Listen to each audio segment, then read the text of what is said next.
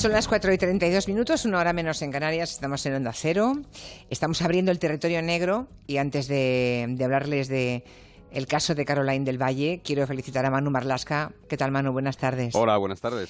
También a Luis Rendueles, buenas tardes Luis. Hola. Bueno, en el caso de Manu, porque la semana pasada recibió el premio periodístico Guardia Civil 2017, ¿no? En, Sí. la, en, en el aspecto audiovisual por el expediente Marlasca de, de Más Vale Tarde. Así es. Y bueno, pues enhorabuena, porque entre esto y el expediente Marlasca de los domingos por la noche, te está saliendo. Y yo lo que no entiendo es de dónde sacas el tiempo, Manu. Yo tampoco. Yo, creo que no vives, Yo ¿eh? Yo creo que ya no vives. Yo creo que vives en la tele, ¿no? En ese edificio que tiene en un lado la sexta y antena 3 y en el otro extremo onda cero. Bueno, el, el premio, eh, a ver, está personalizado en mí, pero realmente es para, para el, el equipo de ese- del programa, que fue el germen de lo que hoy es Expediente Marlasca eh, del domingo, ¿no? Ese germen que lo hacíamos Sí, nada, sí, sí. cinco personas y, y realmente son ellos los que los que han ganado el premio, realmente. Yo le O pongo sea- cara y, y- y no- y a- el apellido a la sección y ya está, y poco más. Expediente Marlasca es un poco un spin-off, ¿no? Eso de, es, eso es, eso es, efectivamente. de Más Vale Sí, sí, Tarde. sí. Eso es. Bueno, eh, eh, hoy en Territorio Negro, Luis y Manu nos eh, vienen a hablar de Caroline del Valle. Muchas veces nos habéis contado aquí que no todas las desapariciones ni todos los desaparecidos son iguales, ¿no? Vamos a comprobarlo hoy cuando conozcan la historia de esta niña, una niña, porque solo tenía 14 años cuando desapareció, hace de eso más de tres años en Sabadell. Esta es la voz de su madre. Siempre lo pensaré porque si no, no podría vivir. Que los niños hablen y digan qué ha pasado ya una vez con mi hija. Espero saber qué pasó con mi hija ese ca- 15 de marzo de 2015. Es Isabel Movilla, es la madre de Caroline del Valle y esto que estamos oyendo pues se lo decía Manu precisamente el domingo en Expediente Marlasca. Mm. La niña se fue, desapareció, mejor dicho, desapareció el 15 de marzo de 2015 y desde entonces no sabe nada de su hija. El juzgado creo que ha reabierto la causa, estaba archivada desde junio del 2017, junio-verano del año pasado, y bueno, pues ahora en esa reapertura pues se ha dado un plazo de 18 meses a los Mossos para que encuentren a esa niña. Es. Hoy venís a contarnos todo lo que se sabe de esta desaparición que, que ha sido tan poco mediática, ¿no? Es increíble cómo eh, la desaparición de alguien puede llenar páginas y páginas de periódicos, de eh, momentos de radio, de televisión y cómo otras pasan completamente inadvertidas, ¿no? Así que habrá que empezar por el principio, por contar quién es la protagonista de la historia, quién, quién era y cómo era Caroline del Valle. Respecto a esa diferencia, lo primero que creo que hay que decir es que nos tenemos que mirar a nosotros mismos, porque de eso la culpa, verdaderamente, yo creo que la tenemos los periodistas, más que más que eh, nadie Las puede tener la autoridades, culpa. no. No, yo creo que somos los periodistas los que convertimos a una mm. desaparición en más mediática o en menos mediática. Yo creo que hay de todo, pero además de lo que dice Manu, las desapariciones, y suena muy fuerte, pero es verdad, se miden por SARE también, no por ser. Por eso digo, por eso digo que los Hmm. principales culpables somos los periodistas. Generamos eso en función de la audiencia, trabajamos eso. Bueno, vamos a Caroline, que Caroline Carol, para su familia, nació el 21 de noviembre del año 2000, así que cuando desapareció, ese 15 de marzo del año 2015, no había cumplido todavía 15 años, era una niña, tenía 14 años. Vivía con sus padres y su, hermano menor, Kevin, en un barrio obrero de Barcelona, en la zona franca entre Hospitalet y Montjuïc. Era una niña tímida, incluso miedosa, hasta poco antes de su desaparición, coincidiendo, con el inicio del segundo curso de ESO en el Instituto Montjuïc y con un cambio de amigas. Lo que contaría luego su madre, Isabel Movilla, era que Caroline Carol, la llamaba ella, la llama, se había convertido últimamente en una chica un punto rebelde, empezaba a faltar a clase con cierta frecuencia, empezaba a pasar de los estudios, hasta el punto de que los padres estaban buscando ya alguna alternativa al instituto y habían pensado incluso en sacarla del instituto y meterla en un, en un módulo de, peluquería. ¿no? Un par de meses antes de desaparecer, Carol tuvo su primer y único problema que se sepa con la policía cuando los Mossos de Escuadra la detuvieron. Estaba con una pandilla de, de chavales, de amigos, y los acusaron a todos ellos de haber agredido y robado a un crío, un chaval. Y tenía un perfil complicado, digamos, algo que pudiera indicar que en algún momento podía fugarse de su casa. No, no, no, no, no. Y eso lo deja muy claro tanto su madre, que la- la, a la que podría tener engañada y, y- y hacerle pensar otra cosa, pero también lo dicen sus amigas e incluso los propios Mossos de Escuadra en los informes que han hecho durante estos tres años dejan claro que no, que no tenía un perfil como de alguien que quiere irse de casa o que en un ataque de rebeldía se va a marchar, ¿no? Tras ese incidente que contábamos antes, el de la detención eh, de, Carol, la madre le prohibió que se juntara con esos nuevos amigos, a, lo que ella naturalmente no hizo caso, y la amenazó con mandarla a un centro de menores. Eh, la cría le dijo que le daba igual, que se escaparía del centro de menores. Mm, bueno, pensemos que estaba en plena etapa de rebeldía, en plena adolescencia, y hacía muchas cosas escondidas de sus padres, pero no tenía ese perfil que hiciese pensar en una fuga voluntaria. ¿no? De hecho, todos los que la conocían también coinciden en eso en todas las declaraciones que hay en el sumario, empezando por su madre, destacan que por encima de todo, Carol era muy miedosa. Vamos pues hasta el fin de semana de, momento definitivo, de ese 14 de marzo del 2015, que es cuando ella desaparece. Sí, aquella noche, el viernes 13, Carol sale con un, su grupo de amigos, de amigos nuevos, y le cuenta a su madre que se va a quedar a dormir en casa de su, de su nueva mejor amiga, de Silvia, que es una chica que tampoco le gustaba nada, a la madre de Caroline, incluso le prohibió salir con ella sin, sin, sin éxito. ¿no? La mujer incluso llamó al padre de Silvia para confirmar que su hija estaba durmiendo allí, iba a dormir allí. Y a mediodía de ese sábado, Silvia y Caroline pasan por su casa, por casa de Caroline. La madre le da 15 euros a su hija y se despide de ella pensando que iba a ir a una discoteca que estaba en la plaza Urquinaona y que iba a volver en torno a las 10 de la noche, como era habitual. A eso de las nueve y media de la noche, Carol llama a su madre y le pide permiso para quedarse a dormir en casa de su amiga Silvia. La mujer, que ya no se fiaba mucho, le dijo a su hija que Silvia le confirmase eso y poco después recibe un mensaje de voz en el que Silvia le confirma que sí, que Caroline va a dormir en su casa. Y esa fue la última comunicación que Isabel Movilla tuvo de su hija. O sea que desde ese momento nada, bueno, casi nada se sabe de, de Caroline, ¿no? El problema es cuándo se dio cuenta su madre de que su hija había desaparecido. Pues fue a las 7 de la tarde del domingo, del 15 de marzo. Isabel, la madre, estaba inquieta porque su hija no volvía a casa y pregunta a Silvia. Y Silvia, la amiga de su hija, aquí empiezan los problemas de esta investigación, la. Le dice que había dormido con ella, pero que por la tarde se había marchado libremente el domingo.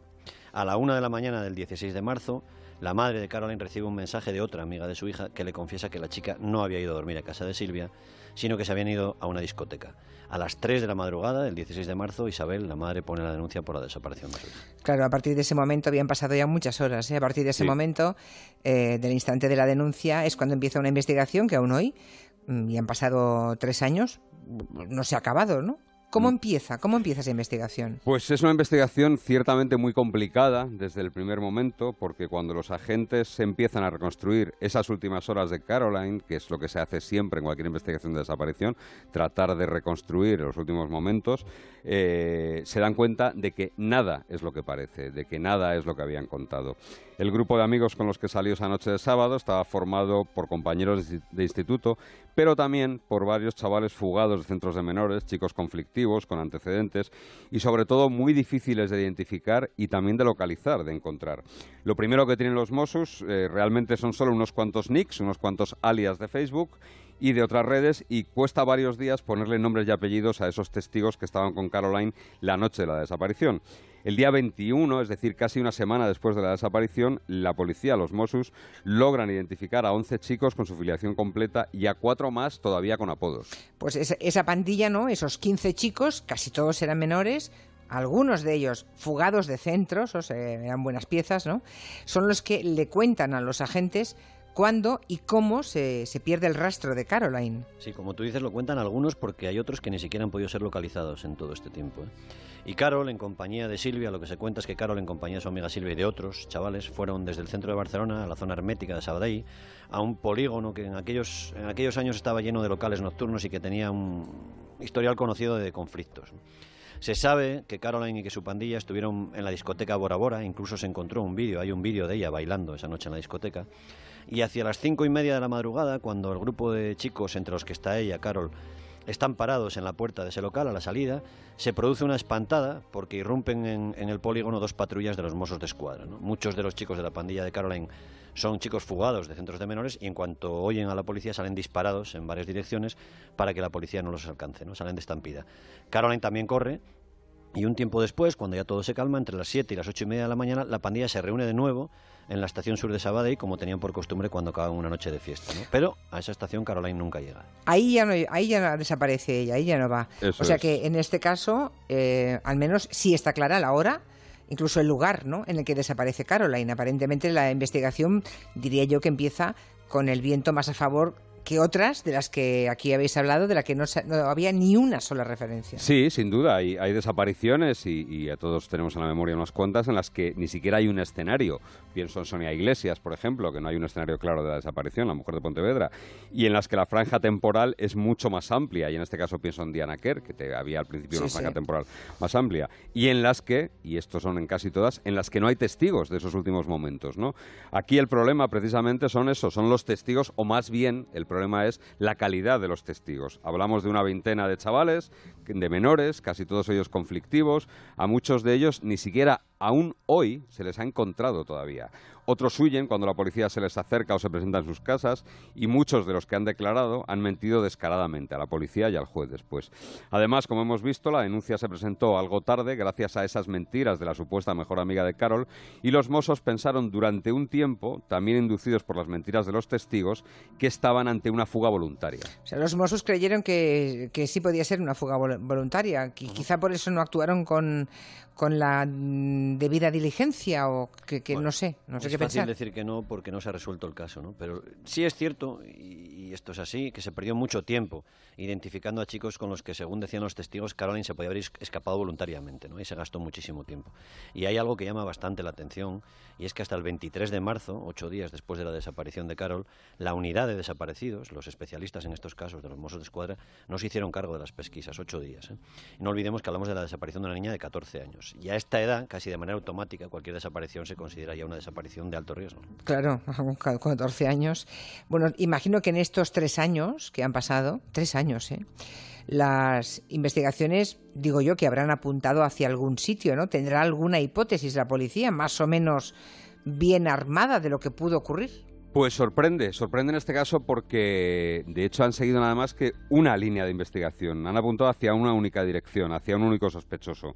Varios de los chicos que acompañaron a Caroline esa noche eh, dijeron que en el momento de la espantada, cuando irrumpen esos coches de los mozos de escuadra, esos patrullas que te contaba Luis, en esa zona hermética de Sabadell, la niña, Carol, estaba acompañada de un chico, un chico que había pasado también el resto de la tarde con ellos. Alguien apodado Justin, que en el momento de los hechos tenía 17 años, es decir, tenía 3 años más que Caroline, y esa es la última persona en la que todos coinciden que acompañaba a Carol justo antes de desaparecer.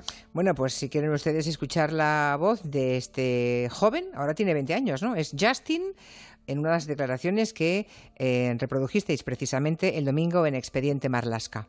Que había unos chavales, ¿sabes? Por ahí que se habían... Están tirando la caña un poco, tal. Hubo un altercado y vino la policía, no sé si eran los mozos de la urbana, y nos fuimos corriendo, ¿sabes? Cada uno por la suya.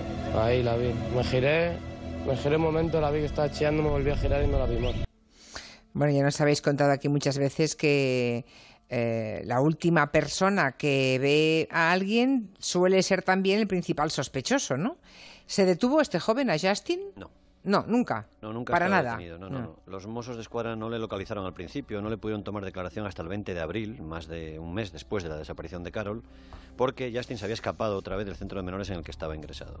Ante la policía entonces sí reconoció que Carol estaba con él cuando comenzó esa, esa, esa estampida, esa huida de los chavales, que los dos corrieron juntos, huyendo de los mozos de escuadra, pero, y esto es lo que dice Justin, después de unos 200 o 300 metros, Carol se agotó, le dijo que no podía correr más, que no podía seguir y que se iba a esconder debajo de un coche hasta que pasara la policía. Y lo que cuenta Justin es que ya nunca más la vio.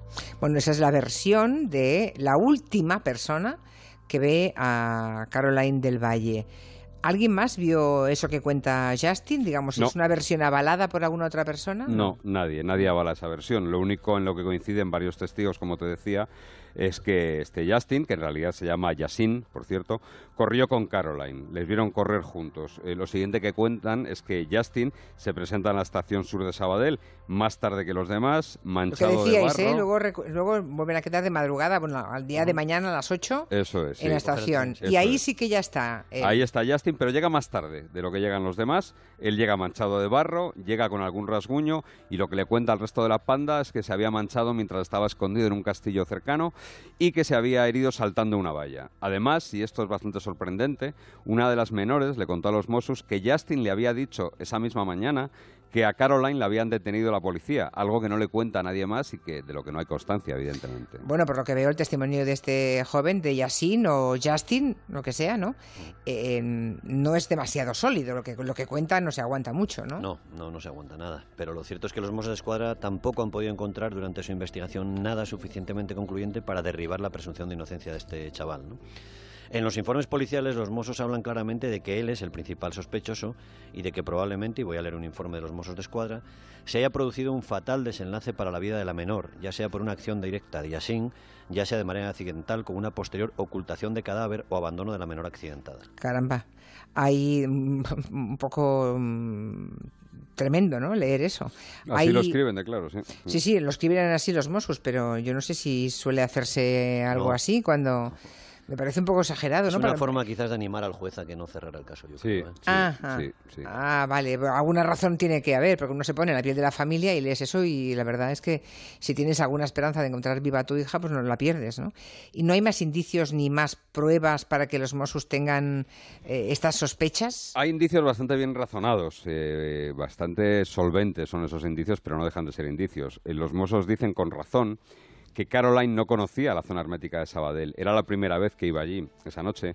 Así que es muy difícil de creer que alguien eh, que no conoce esa zona, que va allí, que además es miedosa, se separase de Justin, con quien había estado toda la noche con el grupo de amigas de amigas. Además, según declaran varios miembros de la pandilla, esa misma noche, horas antes, Caroline se pone muy nerviosa, incluso se pone a llorar, en un momento en el que cree haber perdido de vista a su amiga Silvia, de quien dependía para regresar a Barcelona. Era su enganche para volver, ¿no?